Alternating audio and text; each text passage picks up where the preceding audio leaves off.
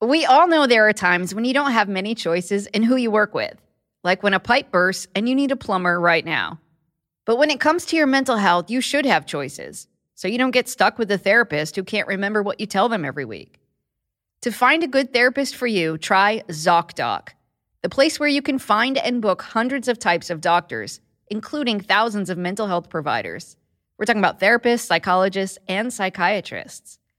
ZocDoc is a free app and website where you can search and compare hundreds of types of patient reviewed in network doctors, including mental health providers, and instantly book appointments with them online. The typical wait time to see a mental health provider booked on ZocDoc is just four days. That's it. You can even score same day appointments, either online or in person. I use this and you should too. Go to ZocDoc.com slash stronger and download the ZocDoc app for free. Then find and book a top rated therapist, psychiatrist, or psychologist today. That's zocdoc.com slash stronger. ZocDoc.com slash stronger. Welcome to Mentally Stronger, the show that will help you develop the mental strength you need to reach your greatest potential, no matter what life throws your way. I'm Amy Morin, a psychotherapist, mental strength trainer, and international best-selling author of five books on mental strength. Every Monday, I introduce you to a guest whose story and expertise can inspire you to think, feel, and do your best in life. And the fun part is, we record the show from a sailboat in the Florida Keys. Now, let's dive into today's episode. Do you ever feel like life is just one big crisis after another? Do you have a close friend or a family member who seems to thrive on gossip or even creates problems when there aren't any? Do you have anyone in your life that you'd consider to be overly dramatic? If you answered yes to any of those questions, this episode is for you. If we're honest, we've probably all had a time or two when we've stirred up a bit of unnecessary drama, or at the very least, enjoyed watching it unfold. And I suspect you know someone who seems to absolutely love drama. Either way, our guest today is going to help us better understand why some people are actually addicted to drama. I'm talking to Dr. Scott Lyons. He's a psychologist and the author of a new book called Addicted to Drama. Some of the things he talks about today are the symptoms of a drama addiction, how to respond to a drama addict in your life, and the steps you can take if you dabble in drama yourself. Make sure to stick around until the end of the episode for the therapist take. It's the part of the show where I'll give you my take on Dr. Lyons' strategies and share how you can apply them to your own life. So here's Dr. Scott Lyons on dealing with a drama addiction. Dr. Scott Lyons, welcome to Mentally Stronger. Thank you so much for having me. It's such a pleasure. I'm excited to talk to you. So, as a therapist, I've seen this play out, the idea that people can be addicted to drama, but I've never like heard it phrased that way. So mm. I love that you wrote this book called Addicted to Drama to really put a name to a lot of the things that we see. But for people who don't know what you're talking about, can you define what drama is? Yeah, of course. Well, you know, it's interesting because what I find is that it, like, viscerally, we all kind of know what an addiction to drama is. Whenever I've gone and done a talk, I've always asked, all right, who here knows someone addicted to drama? And at least everyone raises their hand. Sometimes people raise both hands, and sometimes people start cheering, like they they like feel validated and seen. And then I go, and how would you define it? And the hands go down. right. And it's interesting. We know it so intrinsically as humans. Like we know when our mother-in-law is addicted to drama or our brother or our, our someone at work, but it's not so easy to define. And drama is essentially the unnecessary turmoil, chaos, and crisis it's a exaggerated and intense response to something that doesn't necessarily warrant that amount of energy, attention, and emotion. And an addiction, there's lots of definitions of addiction, but an addiction is essentially a void, an absence of something within us. And we utilize whatever it is that we become addicted to to fill that void, to occupy the absence of where we belong in ourselves. And that's a very Gabor Mate approach to an addiction. And so putting that together, we become reliant, dependent on stress, chaos, and crisis to fill the void of where we don't belong to ourselves and where we don't feel belonging to other people as well. An absence of belonging, which leads to an inherent loneliness. Uh, that's a great description. And I know in the therapy office, it will sometimes play out like the crisis of the week. And sometimes yeah. it takes a bit to, to realize. So somebody will come in and they're like, my goodness, you're not going to believe what happened to me this week. And maybe you could spend the whole session kind of hammering out a strategy of how to deal with it. And then they come back next week and it's a completely different crisis. And if you ask yeah. them, well, what happened to that one last week? They might not even remember because they've had 25 different crises between then and now. Or they'll say, oh yeah, that actually didn't didn't turn out to be a big deal. Anyway, here's you're not going to believe what I'm dealing with today. And so obviously as I became a much more seasoned therapist, learning about you know, you don't really need to attend to the crisis of the week. It's the much bigger picture that you need to work on. Yeah. I call that crisis hopping. Yes. So in, in therapy, it's like, okay, we've we've addressed this one particular crisis, we've dealt with it. They start to relax, and then immediately they reflexively go into the next crisis. And it's not really about the actual next crisis, it's about avoiding that settling or relaxation that is inherently dangerous or feels dangerous for these individuals.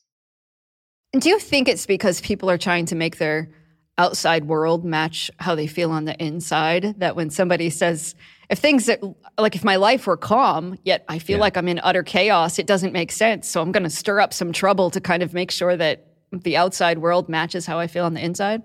Absolutely. We all avoid dissonance.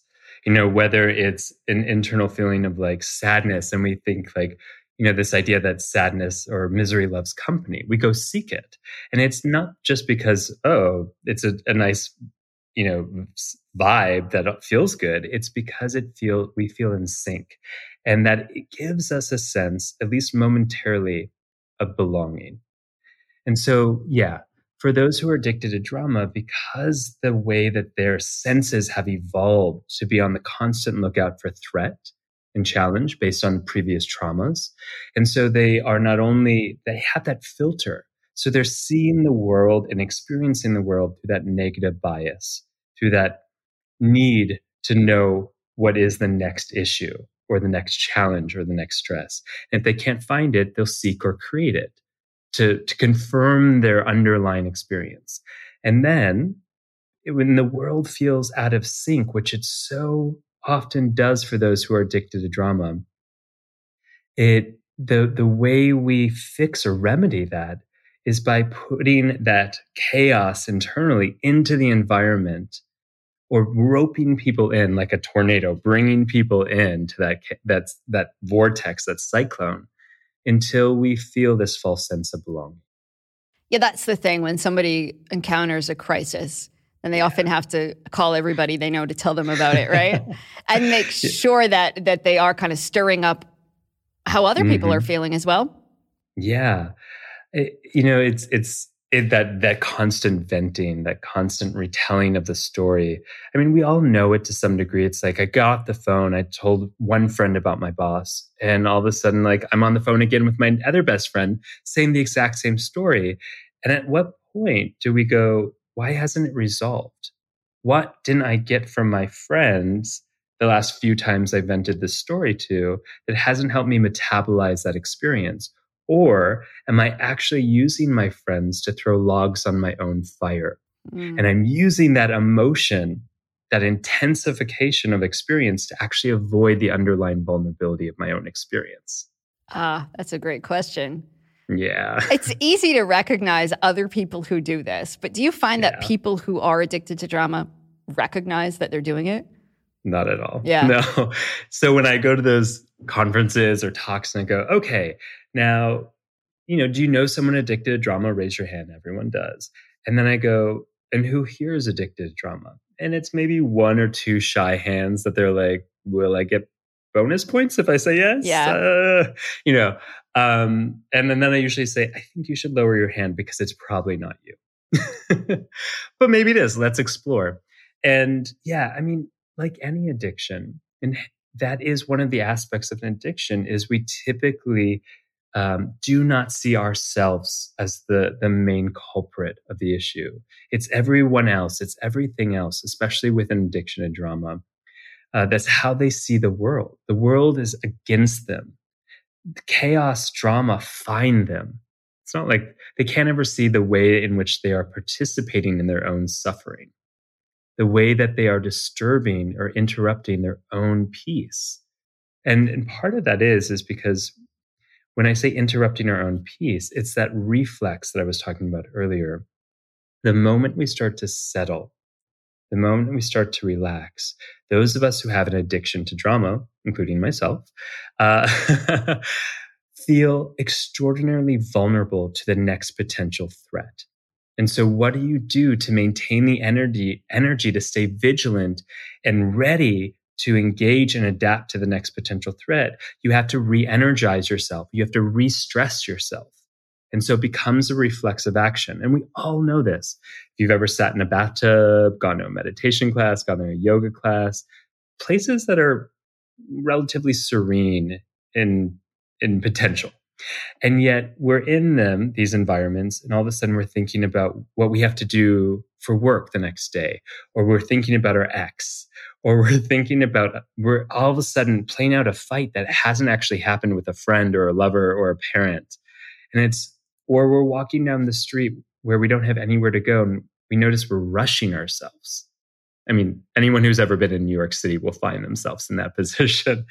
These are all ways we're interrupting our own peace. It's like, okay, I'm already feeling sensitive. So what do I do? I go on social media and I start comparing myself to other people.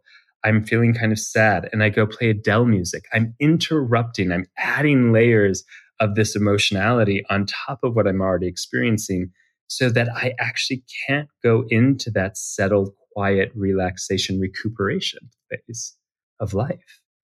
And so we all know it to some degree, but when it's so intrinsic, when it's happening all the time, that's very much an addiction to drama. And we have all these tools, we have all these devices to make sure we never contact that place of vulnerability, to contact the pain that's embedded within that vulnerability, likely from our past. Yeah, and I, you bring up a good point that sometimes people will say, well, just practice mindfulness or work on some meditation. But when your nervous system is uh, so activated that yeah. you you just it's not going to work for you when you sit down and like try to be calm, right? yeah. Yeah, I have a big rule. I never suggest people to take deep breaths and get calm. You know, the um, or certainly, you know, get calm and carry on or anything like that because for them it's dangerous. Right. It feels against their nature of preservation. And so to ask someone to go against their own sense of safety in order to calm down because you think that's right as a therapist or as a friend is is so against the grain of their you know nervous system the wiring of what's happening do you want to get high quality meat delivered straight to your house or in my case a sailboat try ButcherBox. It saves me time and money. And if you order right now, Mentally Stronger listeners can get steak, chicken, or salmon free in every single order for an entire year. I love that ButcherBox offers grass fed beef, free range organic chicken, and wild caught seafood. There are no antibiotics or added hormones. They even offer vegetarian options. ButcherBox lets you decide how often you want deliveries, and you can pick a curated plan or you could completely customize your box. Sign up at butcherbox.com slash stronger and get our special deal. ButcherBox is offering our listeners a free for a year offer, plus an additional $20 off. Choose salmon, chicken breast, or steak tips free in every order for a year. Sign up today at butcherbox.com slash stronger and use code STRONGER to choose your free for a year offer. Plus, get $20 off your first order. And sometimes I'll see people who are well intentioned, like I'm going to help my mm. friends because, you know, my friend has an ex that we don't like, so we're all going to mm. stage this thing in their driveway in solidarity. Or they get involved in lots of other people's business, and it, I think that they really believe, like, yeah, I'm going to help my friend, but they get so overly involved in other people's business that they they almost create another crisis by saying, you know, I'm going to abandon everything I had going on today in order to help you. And and then their friendship circles sometimes it seems to be like it's contagious, right? They hang out with yeah. other people who are also addicted to the drama. Yeah. So like the fixers, the martyrs who end up being enablers because it too when you're in someone else's drama it's a beautiful way of being distracted within yourself. Yeah. Or distracted from yourself actually. And so and what you're referring to is what i call drama bonding. And it's like oh we're going to throw logs on each other's fire as a way of um like keeping it going because it is contagious. It's energizing. You know when we're talking about energy like the first stage of a stress response is called activation.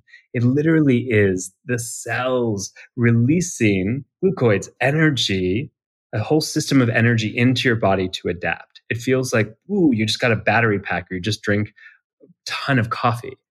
And so if you're tired, if in general, because you're not actually being allowed to recuperate because of that activation reflex we talked about earlier, or just the desire of energy gives you a sense of purpose and importance and power in the world, in a world that we feel so powerless in, then things like gossiping, uh, throwing logs on into each other's fires, going and stampeding in ex's house with a friend, whatever it is, feels energizing. You feel, and that energy is often interpreted as power. And so it, it is, it's seductive in that way. Ah, that makes sense when you frame it like that, right? That people then yeah. are like, I'm going to help somebody else. I'm going to save them. and it feels good to wake up and yeah. think, here we go. Today we're going to do this thing, even yeah. though it may not make sense to go do that thing that you're about to do. Yeah. And it's funny because, I, you know, I've certainly had enough people who come into my office or people I interviewed for the book, and they're like, ah, I have this friend who's just so addicted to drama and it's so exhausting. It wears on me. And my one of the questions I ask at some point in the process is how are you enabling them? How are you participating? And what purpose does that serve in your mind body? So that's a good question. So let's talk about that. When you have, when you think I'm not the one who's addicted to drama, but perhaps my friend is, or my, yeah. all of my friends are, what else can we do to to put a lid on it? Well, if we're the ones who are kind of in the crossfire of their drama, and a lot of us are, um, there's a lot of you know strategies we can do that's going to be very boundaried. You don't have to give up the friendship, although sometimes you might need to, or the relationship, especially if it's a parent or you know a, a child of yours. It gets more complicated in that. About how do you take space? But you can certainly affirm your boundaries, like you know, if someone comes in and they're always focused on the negative, always focused on what went wrong, uh, it's always something they say. Right. you know, and and they're using intense, exaggerated language, always, never, you know, generalizing one small part of their day into their life. You know, like, uh, my boss hates me because my boss came in and said, Hey, can you get this to me by four o'clock today? And so it's like this generalized, and it's exhausting to be around. So what do you do as a um, as a listener? You might say, "Look, I have. I'm happy to listen. I got 10 minutes of time for you in relation to this." Or I know there's a lot of like hard, challenging things that you want to talk about. For me, it's important that we balance it out with some positive things that also happen through your day. Or, you know, there's nothing more um, challenging and being with someone who's in the throes of their drama crisis, in the throes of their process, and you're stuck in a, in a room with them.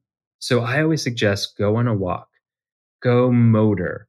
If you can be in public spaces and motor, there's a better chance that they're not going to be able to rope you in as strongly. Or just in moving your body, you're already processing some of that extra energy that is your kind of in taking in from their tornado, from their cyclone of drama. I like that idea.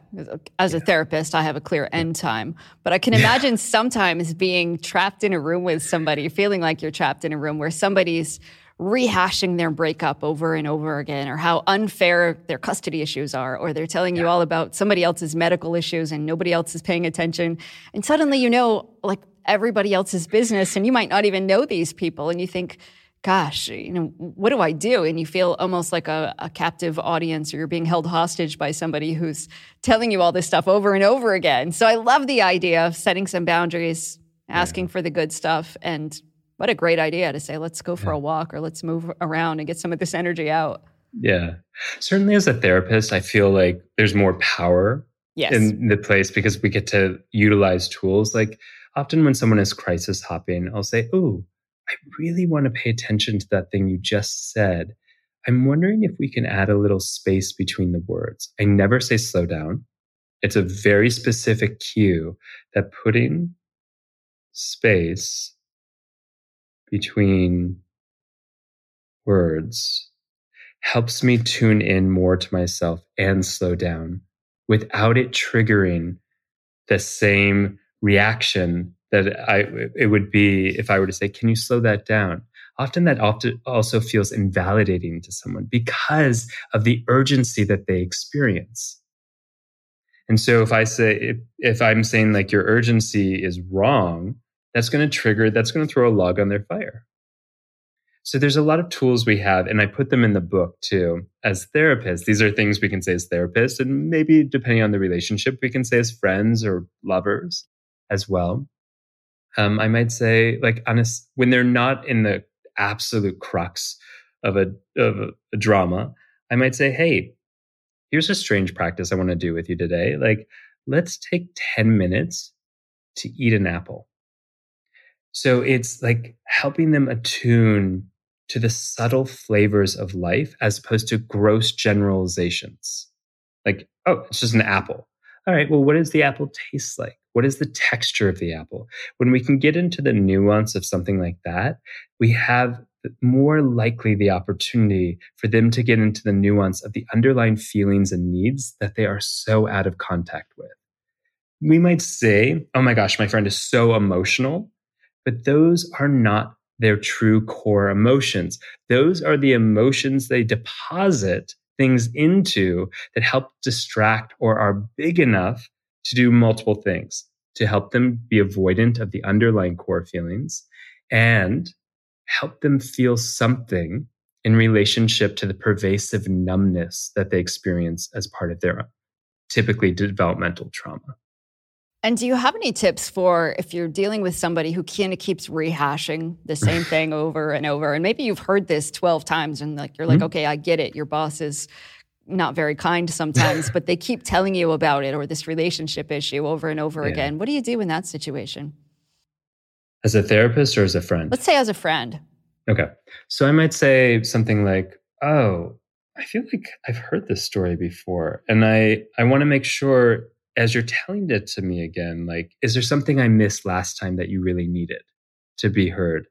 Um, is there something more I can offer you this time so you feel held and supported that um, so it doesn't feel like it's such a big burden on you. So I kind of turn it around in a subtle way of going, hey, we're actually missing something. I like that because somebody yeah. might be rehashing the same thing because they feel like, well, you didn't understand like how intense yeah. this is, or you're not getting how bad this is. So then they kind of go over it again, right? And there's a truth to that because those who are addicted to drama, because of that numbness, because of the walls they've had to erect to become safe in the world, they actually can't take in validation. They can't receive being seen and heard, which is the thing they fundamentally need and have been missing. And so if I say to most clients who um, have an addiction to drama, I say, I really hear you. They'll say, hmm. Uh, or they'll just keep talking over me. And I'm like, huh, I hear you. Like, I hear how challenging this is for you. They're like, okay. Anyways, I'm going to keep talking because they can't really pause to take that in. That would be too vulnerable. It's the same way that those who are addicted to drama have such challenging intimacy in relationships because it inherently feels too dangerous to let the drawbridge down or open the windows to themselves to really receive someone and be received vulnerability, which leads to intimacy. And so they find all these ways to protect themselves, including what looks like behaviors that are so extreme jealousy, fights, you know, these ways of navigating relationship without having to be in relationship.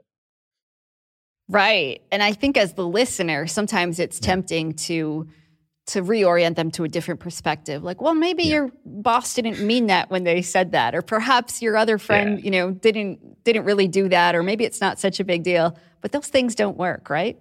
No, those reframes absolutely do not work because that's not what they need. What they need is, well, what they feel like they need and what they actually need might be two different things. They're in the active addiction phase. They are revving themselves up so that they can go into a full body activation, like a volcano building up, so they can have a big eruption, a an unorganized catharsis. And then they get some sense of pain relief, they get some sense of power, and they get some sense of overall discharge. And so they interpret that discharge as, ah, it's solved. But meanwhile, the entire city has been burned down in the wake of their of, of their volcanic eruption. And then they typically go, you know, from that big relief, which is really temporary, truly, to starting to get bored and anxious. And their medicine for boredom and anxious is to re rev themselves up to hit, get those hits of stress and start building up that energy again. Because in, in the anxiety and the boredom, underneath that is um, they're getting too close to making contact with the underlying um, unprocessed emotions.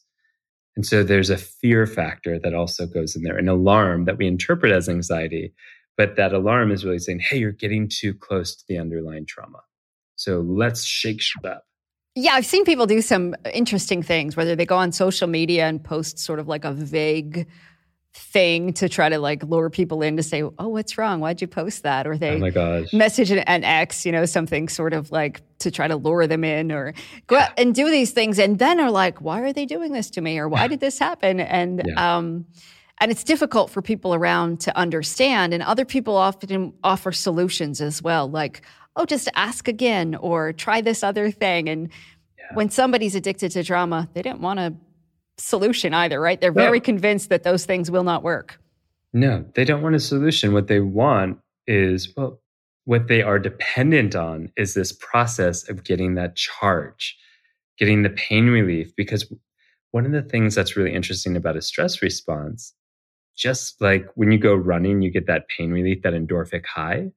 That's because it's well let me say it this way. It's the exact same thing in a stress response. You get this endorphic high to protect you from a fight that you might endure as part of re- resolving a stressor. So we have a natural pain reliever that comes with both belonging and love and with stress. And when the belonging and love is off limits because that induces too much fear what are you going to go towards you're going to go towards the one pain, natural pain reliever that you have left, which is stress. So let's say everybody around somebody who's addicted to drama starts to set some boundaries and starts to yeah. do some of those things. Does that help heal them, or will they just go find other people who will become more of a captive audience or get more involved in the drama? Yes to both. Okay. I think, you know, they'll they'll feel abandoned by your boundaries. They might turn it back on you and make you the villain. Uh, and they will often go seek other people that are more susceptible to the drama bonding. And we see that play out like in our friend groups of like, whoa, I don't think I want to gossip anymore and deal with this, or I'm not going to go participate in the after work gossip happy hour. And you suddenly feel like over the next few weeks at work, like, huh, I feel like they're not talking to me as much. It's because they will go to the people that they feel can enable them, that can feed them essentially their dependency. And that is one of the things we have to deal with as in getting and taking care of our own self in relation to those with an addiction to drama. Right. Because I know sometimes people will say, well, I feel kind of like I abandoned my mm. cousin or my friend who said, you know, like, gosh, you know, help, this is going on this weekend and I need this or that. But it was like every weekend. So at some point when they set boundaries, but at, on the other hand, they say, you know, but I think that they feel like I'm not there for them anymore, but mm. I couldn't give them everything that they wanted. Yeah. It's hard. It's it's a hard process to be on the other side and care so much about someone and love them and you know at, and through certainly through my book I want to really just identify that how do we create more empathy for this? Because so often people will be like, you know, especially on social media, I see these, oh, you're just talking about narcissists. I was like, you mean human beings? Uh, or you're just talking, they're just attention seeking. I'm like, wow, we really lack depth and empathy of understanding because, or empathy and depth of understanding rather, because it's like, first of all, give those people attention does it feel like they actually resolve? No. So your theory of that this is just about them attention seeking doesn't actually play out because they can't receive the attention. That would be too vulnerable. The only way they can actually feel in sync is or feel seen is if the world is in sync with them. Your misery is my misery which is why they do things called weaponized empathy. They will create conditions till you feel as bad as you quote unquote made them feel. And um, it's oof, it, that, that it's a brutal process because there is no win to that situation. It's an eye for an eye, and you can never win. But yeah, it lacks. There's just such a lack of empathy of like um, again the attentions, the idea that's attention seeking or they're narcissists. Um, and we throw those terms around like narcissist. I'm like, do you actually know what that means, or that there's an underlying human being that's imprisoned within themselves? And then narcissism the over attention to themselves is because they cannot put that drawbridge down to feel in relation to other people. So the only person they truly have a reference to is themselves. They are imprisoned within their own pain and only able to reference themselves because of it you know yeah so. and you're right that word gets thrown around like are you dating a narcissist? Is your boss a narcissist? And all of those things without really realizing like the need for human connection is huge and when people feel like they can't connect all of these things yeah. happen. What about for somebody who's listening who might be like well maybe i am a little addicted to drama too if i'm honest. What kinds of things can they do to work on that? Yeah. Well my friend if you are a drama dabbler uh, then congratulations, you are human, first of all. And look, I, will say one thing before I talk about some sort of remedies, which is 30, 40 years ago, we saw an addiction to drama more in isolated occurrences. Yeah, the, the conditions that are very specific that create this pathway of dependency on stress was, was more far and few between.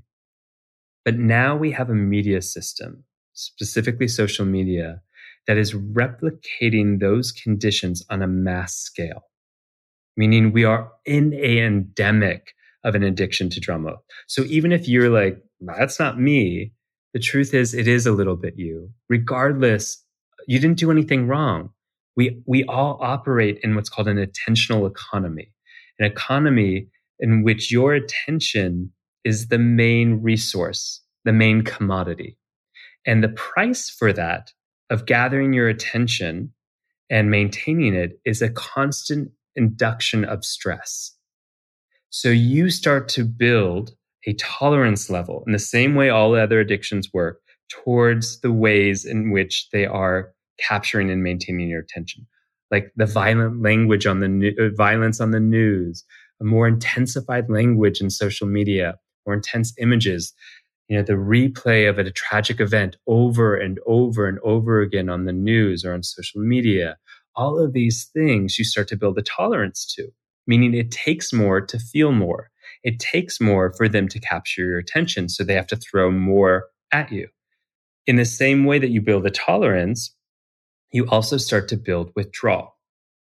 So that might look as like i'm bored with life I'm anxious because I'm not getting that stimulation that helps me feel alive. And the piece about tolerance is we become numb to sensation. And so we need more to feel more, literally, to feel more alive in the world. And so we become in the same sequence dependent and having withdrawal symptoms from stress. And we don't even know it. So if, like I said, if you're a drama dabbler, welcome. You're human and you're in a culture and a system within that culture that is actually creating that in you. And so there are lots of things we can do. Moderate how much stimulus is enough. Get bored. Allow yourself to have less information, to have less news, to have less incoming scrolling, you know, less images, so that you start to become more sensitive to the nuances of life as opposed to a onslaught of sensory overload. That is so important. You know, I get criticized for this, but I stopped watching the news 20 years ago. And then people were like, well, aren't you like naive to the world? And I was like, do I appear naive to the world? And if I am, that's my self care. So I don't care. I am so much healthier because I'm not attached to the news. News is a performative manipulation. I will say that again. It's a performative manipulation using specific tools of language, imagery, and evocative emotions to keep your attention so that they can sell ads. I, am not like some conspiracist. This is just what it is. And that has an effect on your physiology. And that's what I care about your physiology, I care so much about and helping you understand what is it to feel overwhelmed? Like we don't often know we're overwhelmed until we have been flooded. And there are a lot of signs before that that we can start to recognize. Oh, I feel uncomfortable in my body. Oh, it's harder to breathe or take deep breaths. Oh, I just don't feel comfortable sitting or like settling.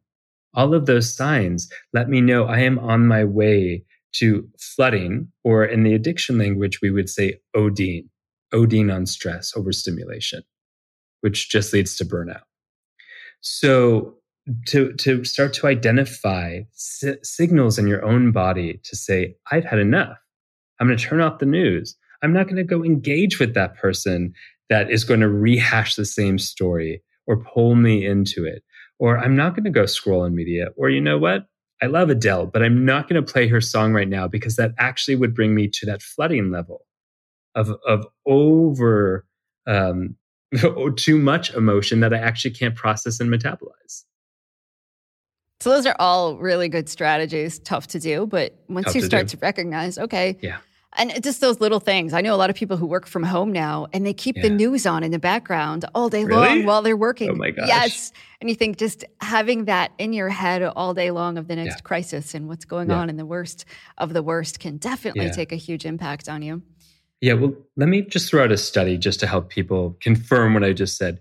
The Boston bombing, there's a study about the Boston bombing in which they um, they studied the individuals who were there at the event and they studied people who watched it on the news.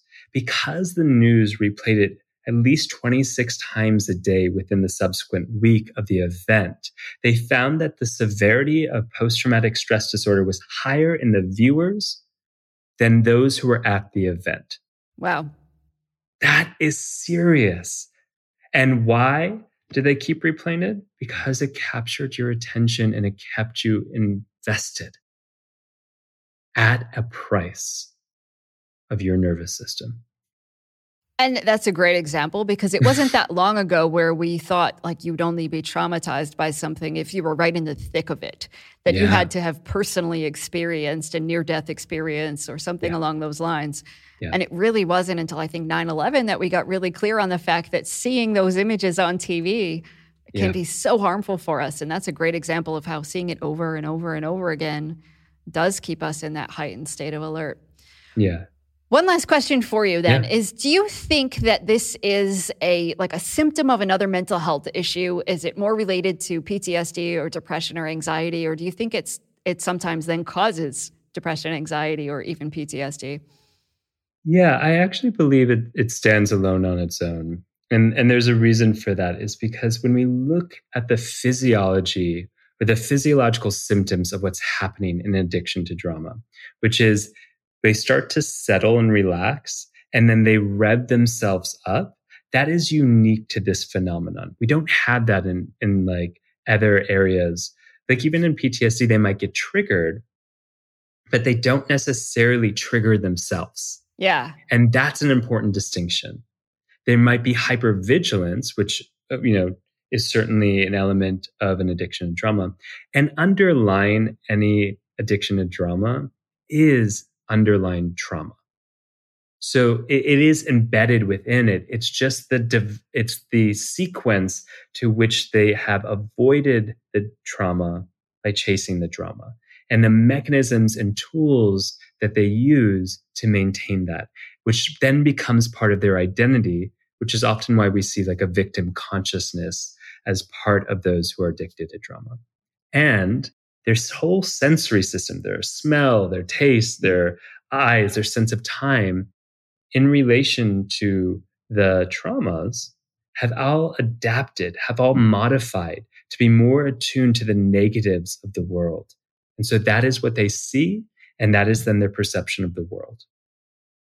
Yeah. That that makes total sense. Dr. Scott Lyons, thank you so much mm-hmm. for being on Mentally Stronger. And I hope all of our listeners go pick up a copy of Addicted to Drama, whether they think that they may dabble in drama a little, or I guarantee they at least know somebody who is. So I think this book can be helpful for lots of our listeners. So thank you so much for being here. Thank you so much for having me. Welcome to the Therapist Take.